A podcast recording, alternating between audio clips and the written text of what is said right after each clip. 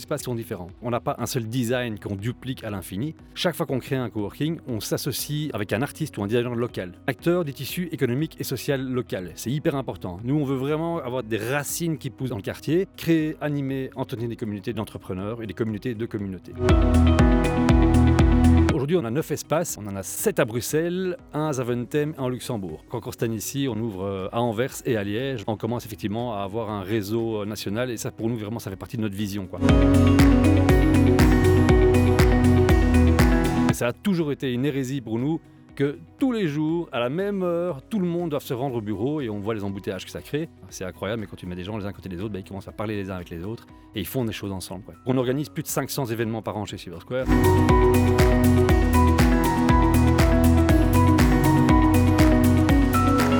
Bienvenue pour votre nouvel épisode WAM Talk, votre podcast qui vous ouvre les portes de sa communauté WAM Work and Meet. Alors à côté de moi, pour co-animer ce podcast, vous retrouvez bien entendu notre co-créateur du projet, Jonas Benadi. Salut Michel. Devant moi, j'ai Alexandre Penchon, à qui je vais laisser l'honneur de se présenter rapidement et puis surtout répondre à ma première question classique de ce podcast. Tu as 3 minutes pour me convaincre en mode speed dating de m'arrêter chez toi en tant que coworker nomade ou de passage dans la région parce que bien entendu, je suis muni du One Pass. Tu vas nous présenter Silversquare. Silversquare, ouais. Alors la particularité ici, c'est que tu ne dois pas m'en présenter un. Tu dois m'en présenter plusieurs. C'est un peu injuste en fait l'histoire de cette question, mais on va quand même jouer le jeu. Donc je vais te laisser la parole pendant ces 3 petites minutes pour m'expliquer un maximum de choses de pourquoi est-ce qu'on s'arrêterait dans un Silversquare.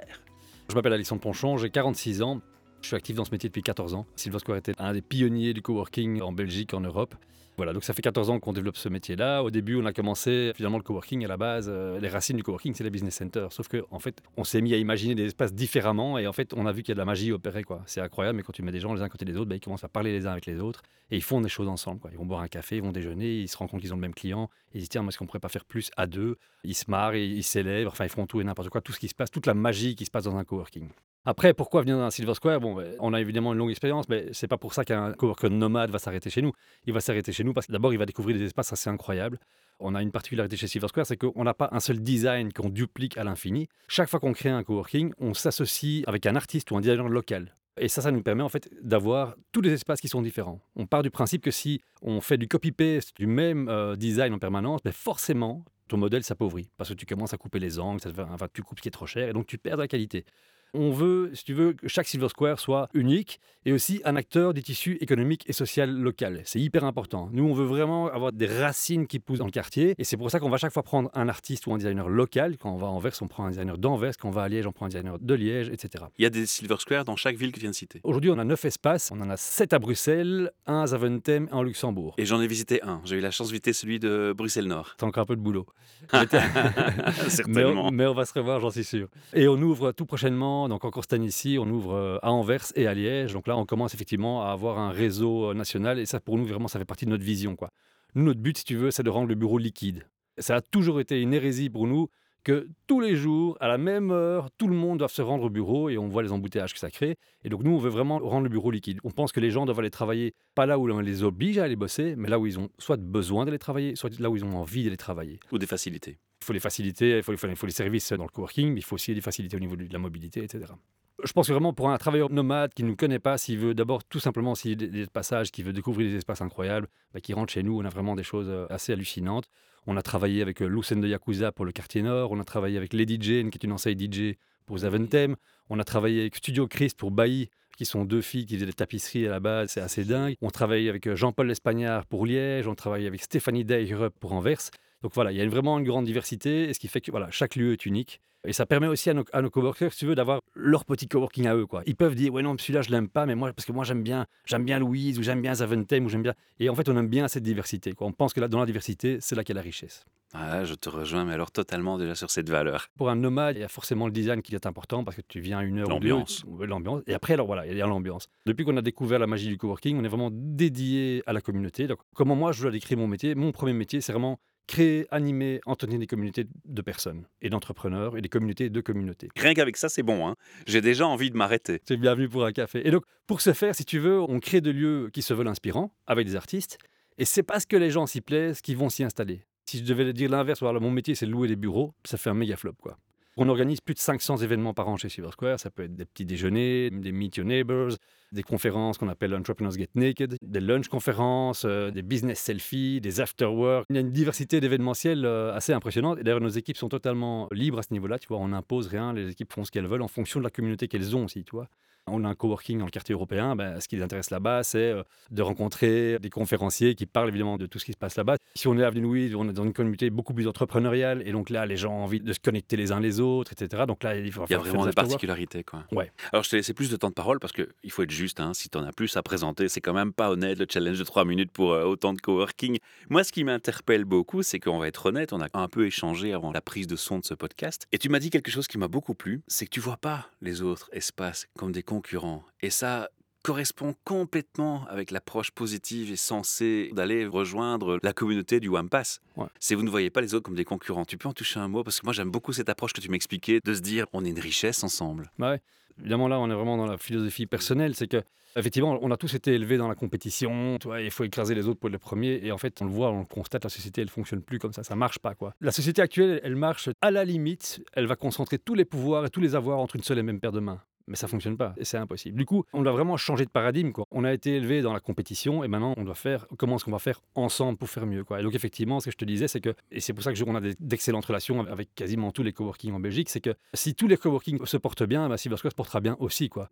Et je n'ai pas besoin d'aller drainer, vider, non. On a déjà aidé plein de coworking, parce qu'effectivement, on était assez anciens, on a une certaine taille, on va dire, on a déjà aidé plein de gens.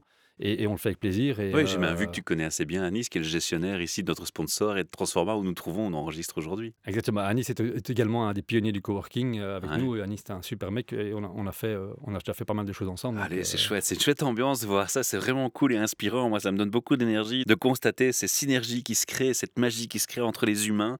Et moi, ça me motive vraiment. Alors, tu m'as dit quelque chose aussi dans tes 3 minutes de présentation. On ne veut pas qu'on se ressemble partout, de faire un copier-coller.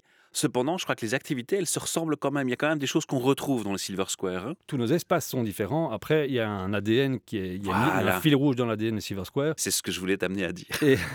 Et nos équipes sont très libres. On a une entreprise collaborative, donc ça, c'est aussi particulier. Et ça, je pense que ça se ressent quand tu rentres chez nous. C'est-à-dire qu'on a tous les gens... nos coworking sont autonomes. Ils font ce qu'ils veulent. Je ne leur impose rien. Dans ma boîte, je ne peux même plus décider moi-même qui je vais engager. C'est les équipes qui décident. Non, mais c'est vrai, mais c'est capital. De nouveau, là, un peu dans la philosophie. Alors, après, sinon, il y a un ADN et puis il y a des choses dont on sait qu'elles sont nécessaires. Quand tu es un nouveau membre, si tu n'as pas un onboarding correct, si on ne t'explique pas comment ça marche, les imprimantes, ceci, cela, les événements, ben la personne, elle va devoir faire tout le travail toute seule. Alors, si elle est hyper sociable, ben forcément, ça va aller très vite. Mais si par contre, c'est quelqu'un qui est un peu plus réservé, introverti, etc., le chemin va être long. Donc, pour favoriser l'accueil, ben, il faut un bon onboarding. Et puis, dans la partie événementielle aussi, bah, y a des choses dont on sait qu'elles fonctionnent et qui sont nécessaires. Donc, les Meet Your Neighbors, rencontre tes voisins, c'est des petits événements qu'on fait. Donc, on n'est pas nombreux parce que si t'es trop nombreux, les gens sont perdus.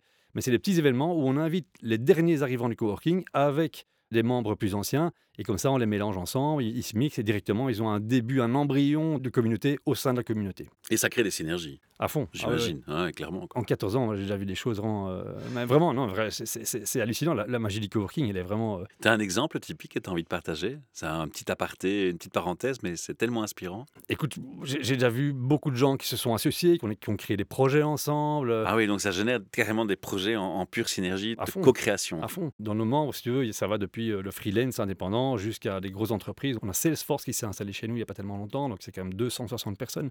Donc tu vois, l'amplitude, elle est très large. Hein. On reçoit de plus en plus de demandes aussi de grosses boîtes. Mais par contre, on a des petites sociétés qui font 50%, 60%, 70% de chiffre d'affaires au sein même de la communauté, quoi.